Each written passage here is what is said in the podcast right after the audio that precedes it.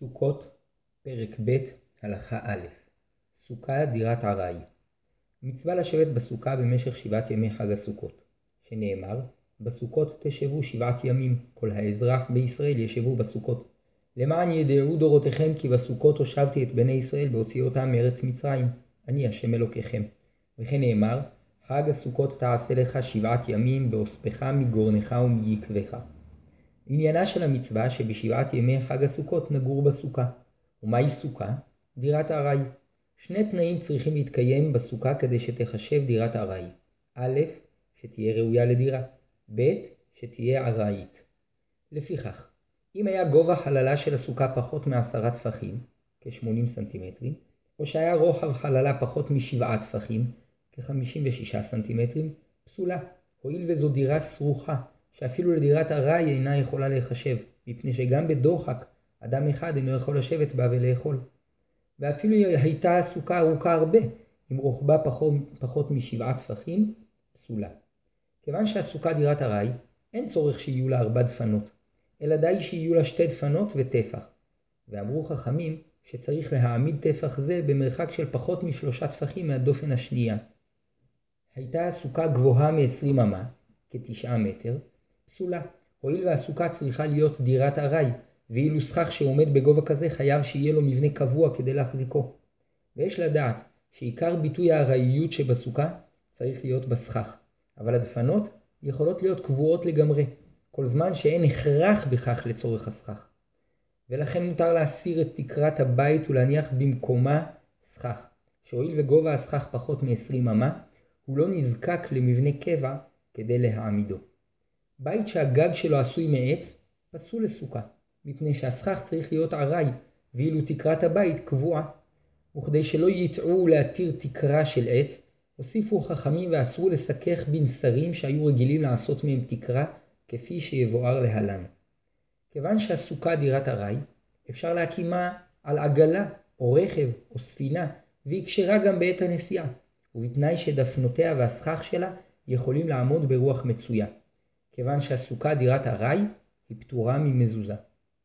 היו דפנותיה של הסוכה רעועות, באופן שאינן יכולות לעמוד ברוח מצויה, או שהיה הסכך שלה עשוי גבעולים ועלים שעומדים להתייבש ולנשור במשך שבעת ימי החג, פסולה, שאפילו לכלל דירת ארעי לא הגיעה. סוכות, פרק ב', הלכה ב' ממה עשוי הסכך כשר? הסכך הוא עיקר הסוכה, ועל שמו היא נקראת סוכה. על הסכך לעמוד בשלושה תנאים א', שיהיה ממין צומח, ב', שיהיה מנותק ממקור גידולו, ג', שלא יעבור עיבוד שיכשיר אותו לקבל טומאה, ונבאר יותר.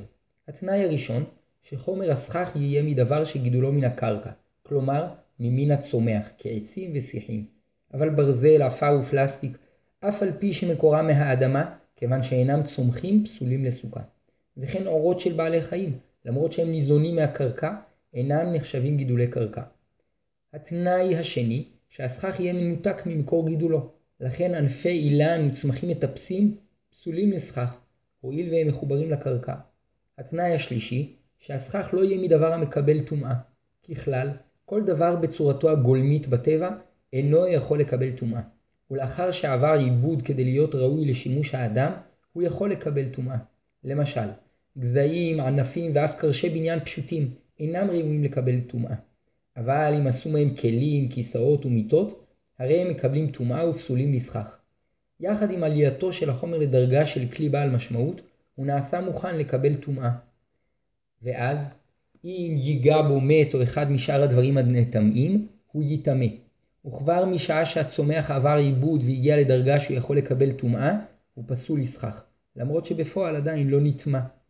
פירות וירקות שראויים למאכל אדם, יכולים לקבל טומאה ואין מסככים בהם, אבל אם הם ראויים למאכל בהמה בלבד, אינם מקבלים טומאה ומסככים בהם.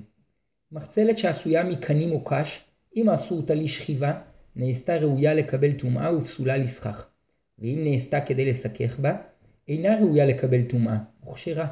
במקום שרגילים לעשות מחצלות לשכיבה בלבד, גם אם עשו מחצלת לסכך, פסולה, מפני מראית עין. אין מסככים בשברי מיטה וכלים, ולמרות שלאחר שנשברו הם אינם מקבלים טומאה, אסרו חכמים לסכך בהם, שמא יטעו ויסככו בהם בעודם יכולים לקבל טומאה.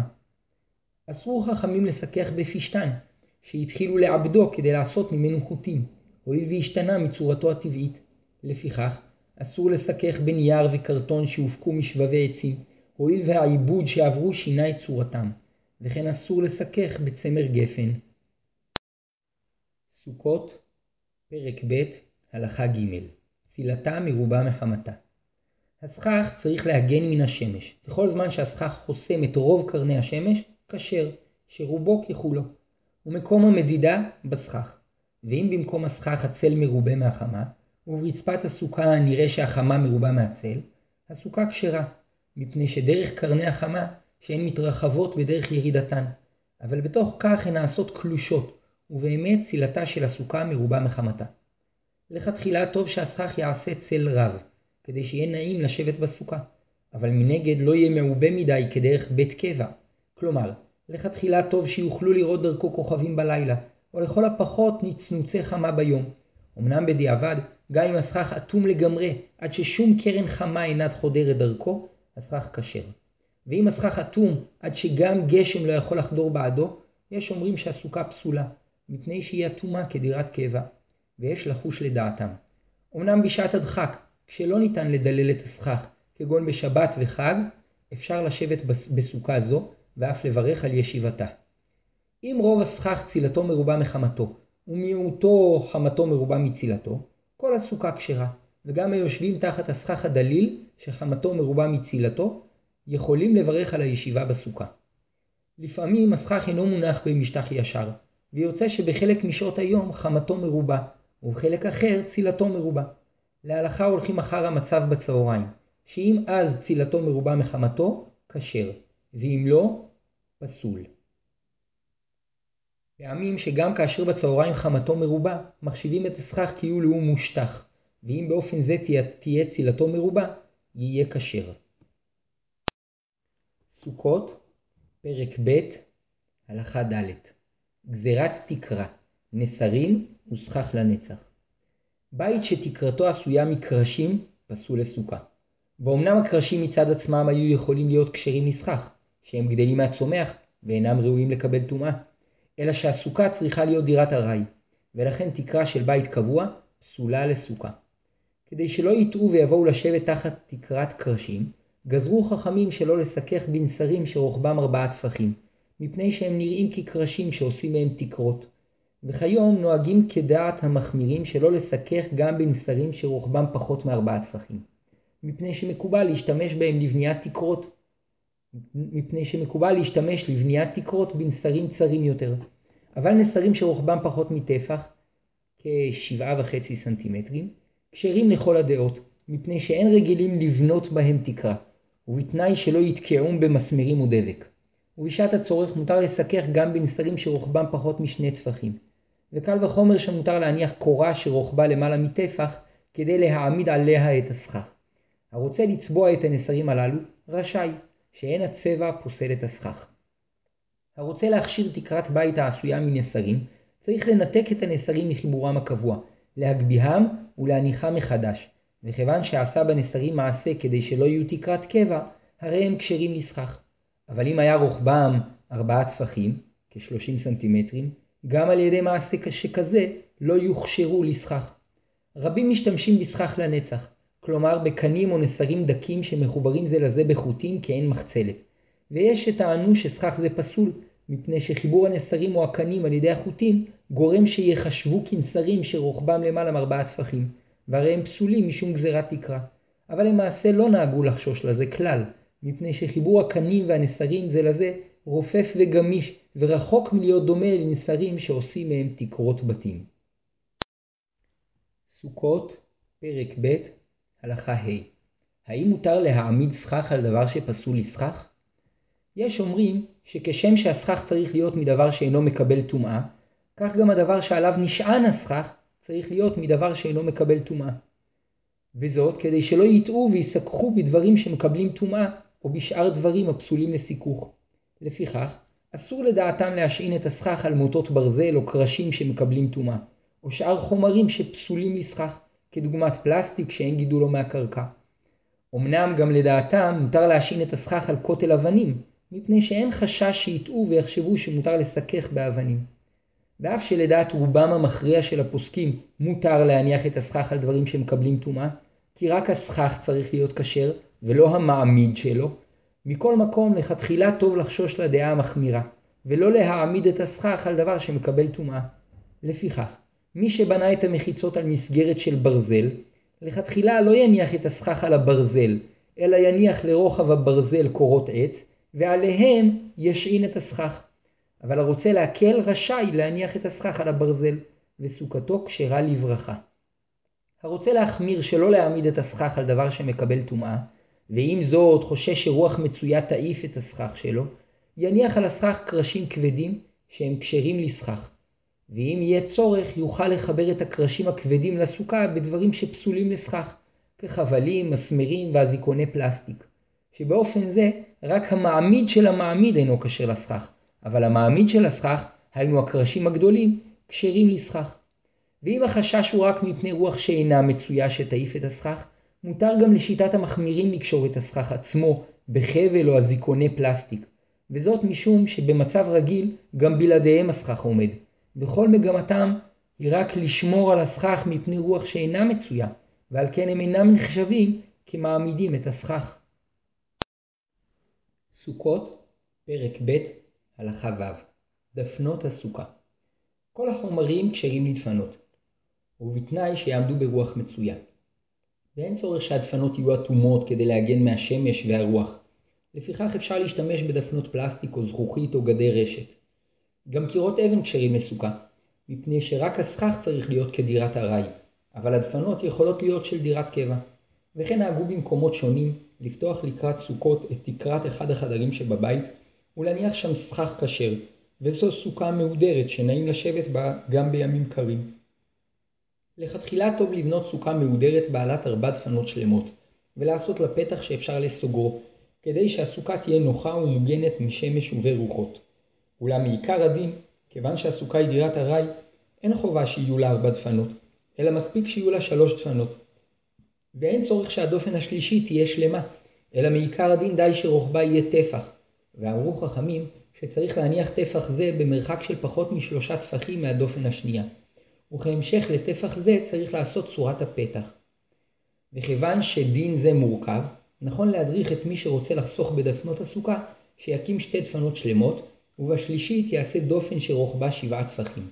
ואז בכל אופן, גם אם סוכתו תהיה גדולה, וגם אם שתי הדפנות לא יהיו מחוברות זו לזו, אלא יעמדו זו כנגד זו, כיוון שבדופן השלישית יש מחיצה שרוחבה שבעה טפחים, הסוכה כשרה. סוכות, פרק ב', הלכה ז' גובה הדפנות ודין לבוד. כפי שלמדנו, גובה הדפנות צריך להיות לכל הפחות עשרה, עשרה טפחים, כ-80 סנטימטרים, וצריך להקימן סמוך לקרקע, ואם נוצר רווח של שלושה טפחים, כ-22 סנטימטרים, בין הקרקע לדפנות, הדופן פסולה, אבל אין שום הגבלה על הרווח שבין הדופן לסכך, מפני שרואים את הדופן כאילו היא ממשיכה לעלות עד לסכך. מותר לעשות דפנות על ידי העמדת מוטות או מתיחת חוטים חזקים במרחק של פחות משלושה טפחים זה מזה, שעל ידי כך חל עליהם דין לבוד, כלומר, כיוון שיש ביניהם פחות משלושה טפחים, כ-22 סנטימטרים, הרי שכל השטח שביניהם נחשב מבחינה הלכתית מחובר, מאוחה, ואף שהרוח והשמש נכנסים שם, המוטות או החוטים נחשבים דופן. ואין זה משנה אם המוטות או החוטים במונח או מאוזן, כל שיש ביניהם פחות משלושה טפחים, הרי הם לבודים. אלא שיש סוברים שהואיל וזו מחיצה גרועה, היא צריכה להקיף את הסוכה בכל ארבע דפנותיה. ואם המחיצה עשויה שתי וערב, כדוגמת גדר רשת שמקיפים בחצרות, אין זו מחיצה גרועה, ומספיק להקיף בה את הסוכה בשתי דפנות ועוד טפח. ומכל מקום, צריך שהסוכה תהיה ראויה לאכילה ושינה בלא צער, כמבואר להלן. סוכות, פרק ב', הלכה ח' סוכה שדפנותיה מיריעות בד, סוכה לנצח. בדורות האחרונים החלו לייצר סוכות לנצח. היינו סוכות שמסגרתן מברזל ודפנותיהם מיריעות בד עבה, ברזנט. סוכות אלו מצויות מפני שזול לייצר אותן ולשווקן, קל לבנותן ולפרקן ונוח לאחסנן. אלא שיש מפוסקי זמננו שפקפקו בכשרותן, מפני שלדעתם דפנות הסוכה צריכות להיות יציבות, וכאשר הרוח מניעה אותן אנה ואנה, הן פסולות. אמנם להלכה סוכות אלה כשרות, מפני שכל מה שהזהירו הראשונים הוא שלא לעשות דפנות מיריות שאינן מחוברות למטה, וכשהרוח נושבת בהן, הן עולות מעל שלושה טפחים מהקרקע, ונפסלות בכך מלשמש דופן, ואף יש חשש שמא הרוח תנתק אותן לגמרי ממקור חיבורן. אבל בסוכות לנצח אין חשש כזה, שכן היריות מחוברות היטב מכל צדדיהן, ולכן סוכות אלו כשרות ואפשר לברך על הישיבה בהן. והרוצים להדר, מוסיפים בהן מוטות כדי ליצור דופן על ידי לבוד. סוכות, פרק ב', הלכה ט' הסוכה צריכה להיות תחת כיפת השמיים. הסוכה צריכה לעמוד תחת כיפת השמיים, כדי שהסכך יהיה זה שישוחח על היושב בה, ולא דבר אחר. לפיכך העושה סוכתו תחת תקרת הבית או תחת האילן, סוכתו פסולה.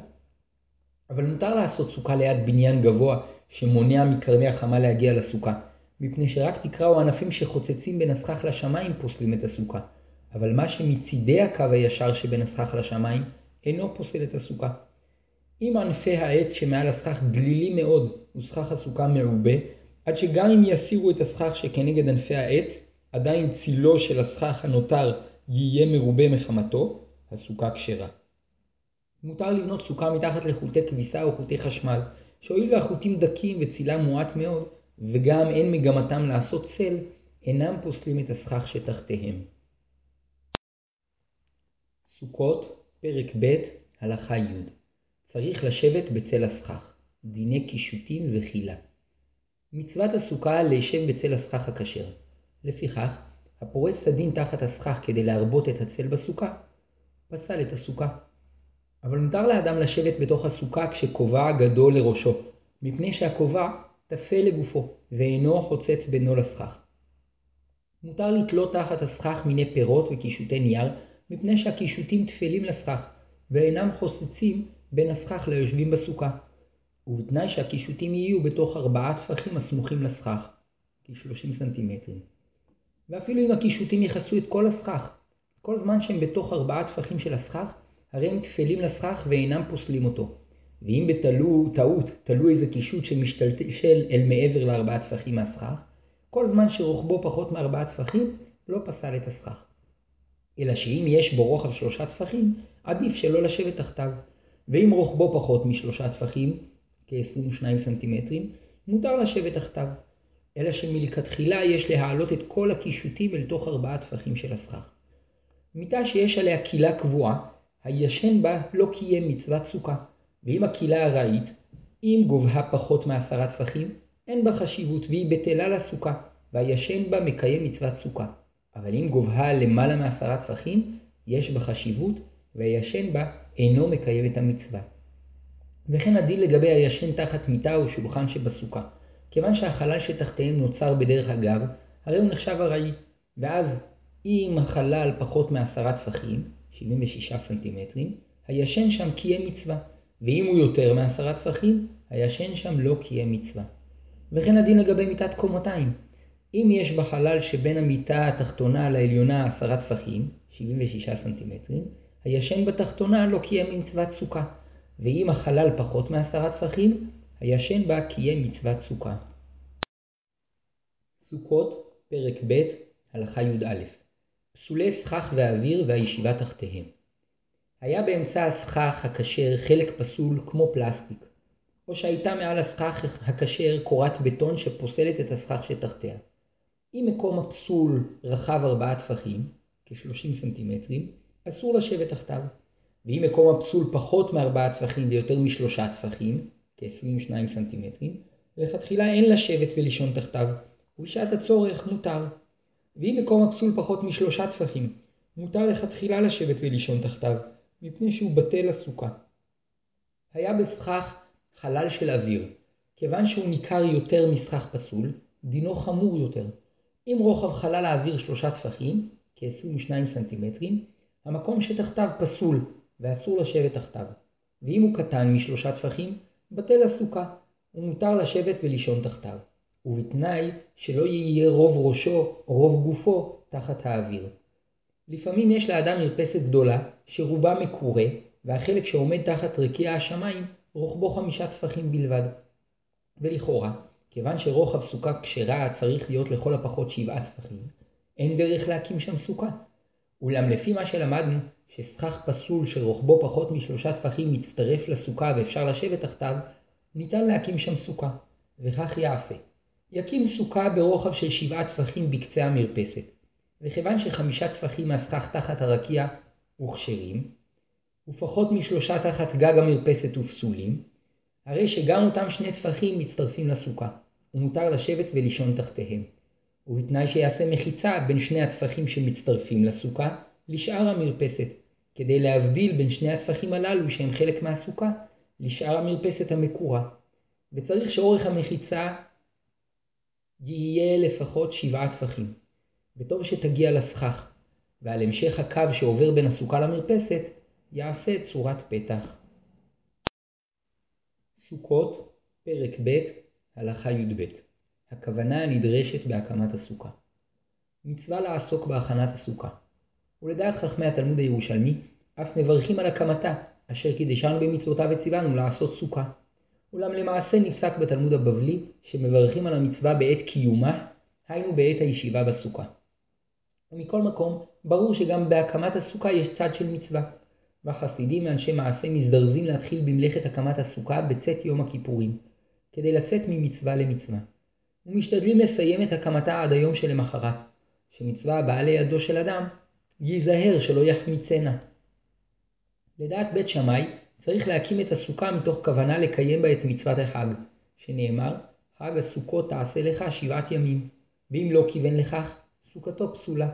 אולם הלכה כדעת בית הלל, שאין חובה להקים את הסוכה עבור מצוות החג, אלא כל שעושה אותה בשביל צל, כשרה.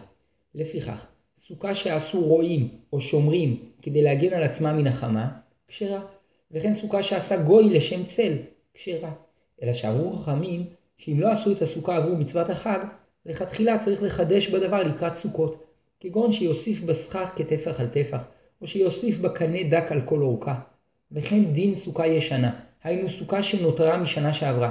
מצד הדין היא כשרה, אלא שהואיל והוקמה עבור סוכות דאשתקד, אינה נחשבת כסוכה שהוקמה לשם מצוות סוכה של השנה, ולכן לכתחילה צריך להוסיף בסכך טפח על טפח, או קנה דק לכל אורכה. אם, אם הקימו את הסוכה כדי להסתיר בדברים, פסולה, הואיל ולא נעשתה לשם צל. וכן העושה סוכה כדי שתשמש לו בית קבע, למרות שהסכך עשוי מעצים שכשרים לסכך, פסולה, משום שאינה דירת ארעי, ואם ירצה להכשיר את הסוכות הללו, יצטרך להסיר את כל הסכך שמעליהן ולהניחו מחדש לשם סוכה. סוכות, פרק ב', הלכה י"ג תעשה ולא מן העשוי, ודין סוכה גזולה ושאולה. החופר בערימה של גדיש כדי לעשות סוכה, למרות שהגדיש כשר לסכך, הסוכה פסולה, משום שכלל נקוט בידינו, תעשה ולא מן העשוי. כלומר, צריכים לעשות את הסוכה על ידי הנחת הסכך, ולא שתיעשה מעצמה על ידי שחופר בגדיש. וכן צריך להקפיד על סדר בניית הסוכה, להקים תחילה את הדפנות, ואחר כך להניח את הסכך. ואם הפך את הסדר והניח תחילה את הסכך, לדעת פוסקים רבים הסוכה פסולה, משום שהסוכה צריכה להיעשות על ידי הנחת הסכך, ואם הניח תחילה את הסכך, הסוכה נעשית על ידי בניית הדפנות. מותר להתקין גגון מעל הסוכה, כדי שאפשר יהיה לפורסו על הסוכה בשעת הגשמים, ולהסירו לאחר שיפסיקו לרדת, וכך יוכלו להיכנס לסוכה כשהיא יבשה. ובשעה שהגגון פרוס עליה, הסוכה פסולה, מפני שהגגון חוצץ בין הסכך לשמיים, ולאחר שיסירו את הגגון, הסוכה תחזור לכשרותה. אבל אם בנו את הסוכה בשעה שהגגון היה פרוס עליה, לדעת רבים הסוכה פסולה, משום שהכשר הסוכה צריך להיות על ידי הנחת הסכך, ולא על ידי הסרת הגגון. רשאי אדם לקיים את המצווה בסוכה שאולה, שחברו נתן לו רשות להשתמש בה. ואם חברו בעל הסוכה אינו נמצא שם, ואין דרך לבקש ממנו רשות, מותר לשבת בסוכתו, מפני שהעריכו חכמים שנוח לו ליהודי שיעשו מצווה בממונו, אבל אם ידוע שאותו אדם מקפיד שלא ייכנסו לסוכתו, או שיש חשש שמא יחזור, וכשיראה שאנשים זרים יושבים בסוכתו יתבייש להיכנס אליה, ויקפיד על כך שהם תופסים לו אותה, אסור לשבת בסוכתו בלא רשות מפורשת. אסור להקים את הסוכה בשטח פרטי בלא רשות, או בשטח ציבורי כשהציבור או נציגיו מתנגדים לכך. ואם הקים שם סוכה וישב בה, לא יברך על הישיבה בסוכה, שאין זה מברך, אלא מנאץ, כיוון שהקמת הסוכה נעשתה באיסור. סוכות, פרק ב', הלכה י"ד עד כמה צריך להשקיע במבנה הסוכה. הסוכה היא דירת ארעי, שמדרך הטבע המגורים בה אינם נוחים כמגורים בבית, וזוהי המצווה לגור בדירת ארעי במשך שבעת ימי חג הסוכות. וכיוון שהסוכה היא דירת ארעי, לא נצטווינו לעשות לה קירות וסכך אטומים ומבודדים, כדי להגן על היושבים במקור, גשם וחום, כמו בבית רגיל. וכך יוצא שלפעמים השהייה בסוכה כרוכה בצער, ואזי פטורים מהמצווה, שהמצטער פטור מהסוכה. למשל, בעת שחם מאוד, או בלילות קרים מאוד, וכן בשעה שיורד גשם, פטורים מהסוכה. גם חולה שהישיבה בסוכה גורמת לו צער, פטור מהסוכה. ואין עליו חובה להקים לעצמו סוכה מרווחת ומוגנת כדי שיוכל לשהות בה בנחת כמו בבית. אבל מי שהתרשל בהקמת סוכתו, כך שגם במזג אוויר רגיל הוא מצטער בה, לא קיים את המצווה. שכן התברר למפרע שפשע בכך שלא הקים סוכה שראויה לדירת ארעי, שהרי אפילו במצבים רגילים הוא מצטער לשהות בה. ומי שמכיר בעצמו שהוא יכול לשהות בסוכה קטנה ורעועה בלא צער, יכול להקים סוכה כזו ולקיים בה את המצווה. ובתנאי שיקבל על עצמו שלא לטעון באמצע חג הסוכות, שהואיל והסוכה קטנה או רעועה, הוא מצטער בה. לדעת רבים, מי שהקים לעצמו סוכה שאינה ראויה לשינה, כגון שהוא נמצא במקום שהרוח שולטת בו, ועשה לסוכה דפנות עשויות רשת, והרוח והקור חודרים לתוכה, גם לאכילה סוכה זו פסולה. וכן מי שהקים סוכה במקום שעבריינים מסתובבים בו בלילה ומסוכן לישון בה, סוכתו פסולה גם לאכילה. שכן המצווה שמוטלת עליו היא להכין סוכה שתשמש לו כדירת ארעי, לאכילה ושינה. וכיוון שסוכתו אינה ראויה לשינה, אינה נחשבת דירת ארעי, וגם לאכילה היא פסולה. ויש אומרים שגם סוכה שאינה ראויה לשינה, כשרה לאכילה. ואף שפשע בכך שלא הקים לעצמו סוכה שראויה לשינה, מכל מקום, כיוון שסוכתו ראויה לאכילה, אפשר לקיים בה את מצוות האכילה בסוכה. ואם הקים סוכה רגילה, שבארץ ישראל אפשר לישון בה, אלא שהואיל והוא גר בארצות קרות לא ניתן לישון בה, לכל הדעות הסוכה כשרה, שכן לא חייבה התורה להקים מבנה קבע עבור הסוכה. לפעמים אדם גר במקום שכדי לבנות בו סוכה הוא צריך להשקיע מאמצים רבים או ממון רב, ואזי עליו להשקיע בהכנת הסוכה, כפי שהיה מוכן להשקיע כדי להסדיר לעצמו מקום נוח למגורים למשך שבוע. כלומר, יחשוב לעצמו אם היה צריך לפנות את ביתו למשך שבוע, כמה היה מוכן לטרוח ולשלם כדי להסדיר לעצמו מקום מגורים נוח. את הטרחה והממון הזה עליו להשקיע כדי לבנות סוכה, או כדי לעבור למשך החג למקום שבו יוכל להקים סוכה.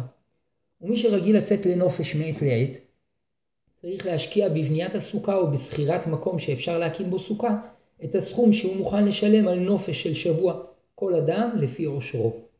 כאשר אדם עומד לקנות בית, עליו להקפיד שיהיה לו שם מקום להקים סוכה, ועליו להשקיע בזה, כפי שאדם שצריך לפנות את ביתו בכל שנה למשך שבוע, מוכן להשקיע כדי שיוכל לחיות בנוחות במשך אותו שבוע כל השנים. ועשיר צריך להשקיע כפי שהיה מוכן להשקיע עבור נופש של שבוע בשנה למשך שנים רבות.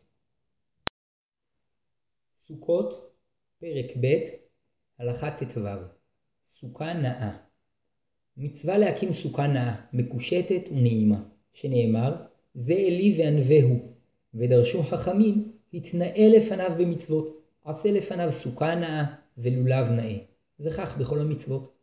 בזמן חכמים נהגו לקשט את הסוכה ביריעות צבעוניות וסדינים מצוירים, ולטבוב, ולתלות בה פירות, כדוגמת אגוזים, אפרסקים, שקדים, רימונים, אשכולות ענבים, זרי שיבולים, וכלי זכוכית ממולאים ביינות, שמנים ומיני סלטות, סולת.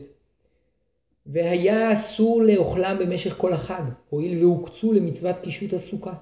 ורק מי שהתנה עליהם לפני החג, שיוכל לאוכלם כשירצה, רשאי היה לאוכלם בחג.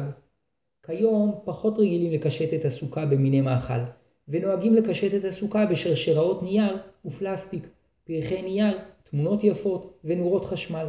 וכן פורסים מפה יפה על השולחן, ומניחים בסוכה כלים נעים. נחלקו הפוסקים בשאלה האם מותר לקשט את הסוכה בפסוקים כדוגמת בסוכות תשבו שבעת ימים. יש אוסרים, משום שרק לצורך גדול של לימוד התירו לכתוב חלקים מהתורה, ויש מתירים, משום שיש בזה תועלת חינוכית. למעשה אפשר להקל, ובתנאי שלא יכתבו את הפסוקים בכתב שכשר לספר תורה. בכלל הידור המצווה להקים סוכה מרווחת, מוגנת מהרוח והשמש, כדי שיהיה נעים לשבת בה.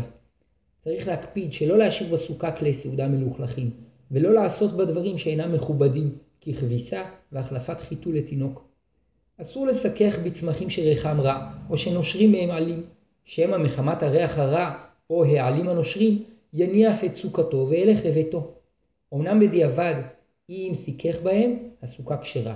ואם הריח רע כל כך, עד שאין בני אדם יכולים לסובלו, הסוכה פסולה מהתורה, מפני שאינה ראויה לדירת אדם. יש להיזהר מפני שרפות בסוכה, שלא להניח בה נרות וחיבורי חשמל שאינם בטיחותיים, ולהרחיק את נורות החשמל מהסכך. סוכות, פרק ב', הלכה ט"ז קדושת הסוכה וקישוטיה הסוכה מקודשת למצוותה, שנאמר חג הסוכות שבעת ימים להשם.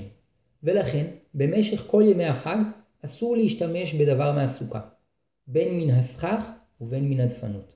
הוסיפו חכמים ואסרו להשתמש גם בדברי נוי שנועדו לייפות את הסוכה, שהואיל וגם בקישוטים יש מצווה, הוקצו למצוותם. וגם אם הסוכה נפלה, עדיין חל איסור להשתמש בשבריה וקישוטיה עד סוף החג. מכיוון שהאיסור נמשך עד סוף היום השביעי, ובכלל זה גם בבין השמשות, שהוא תחילת חג שמיני עצרת, ממילא האיסור נמשך עד סוף היום השמיני. אמנם, כיוון שהסוכה היא דירה, מותר לעשות בדפנות ובסכך כל שימוש שאדם רגיל לעשות בחותלי ביתו ותקרתו.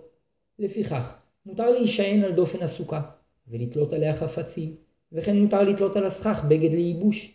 נמצא שהאיסור הוא לקחת דבר מהסוכה ולהשתמש בו, כגון ליטול קרש מהסוכה לצורך בניין, או אפילו קיסם לחצוץ שיניים. וכן אסור להסיר את הבדים שתולים על דפנות הסוכה, או את הקישוטים והפירות שתולים לנוי על הסכך, כדי להשתמש בהם לצורך אחר. וגם אסור ליטול מהם דבר בלא סיבה, מפני שהוא פוגם בכך בסוכה או בנויה. גם שטיח או מרצפות שהונחו על הרצפה דינם כקישוטים שהוקצו למצוות הסוכה. היה בסוכה ובקישוטים דבר שהחל להפריע, כגון קרש שהתרופף ומרעיש, או קישוש, קישוט שנתבלה ומכער את הסוכה. מותר להסירו ולזורקו דרך כבוד, אבל אסור להשתמש בו לצורך אחר. החל לרדת גשם שעלול לקלקל את הקישוטים, מותר להסירם כדי לתלותם אחר כך שוב. הגיעו לו קישוטים נעים יותר, מותר להסיר את הישנים כדי לתלות את הנעים יותר במקומם, ובתנאי שלא ישתמש בקישוטים שהסיר לצורך אחר, מפני שהוקצו למצווה. הרוצה שיהיה, לו, שיהיה מותר לו ליהנות מהקישוטים שתלה בסוכה, יאמר לפני תחילת החג, אני מתנה על הקישוטים שאוכל להסירם וליהנות מהם מתי שארצה, וכך לא תחול עליהם קדושה. אבל על הסוכה עצמה שום תנאי לא יועיל. מותר לפרק סוכה כדי לבנותה במקום אחר, כי איסור המוקצה אוסר להשתמש בקרשי הסוכה לצורך אחר, אבל לצורך סוכה אחרת מותר. לאחר החג פוקעת הקדושה מהדפנות ומהסכך ומהקישוטים של הסוכה, ומותר להשתמש בהם לכל שימוש של חול, אבל אסור לבזותם, כגון להשתמש בניירות לצורכי שירותים, או לפסוע על עצי הסוכה דרך ביזיון.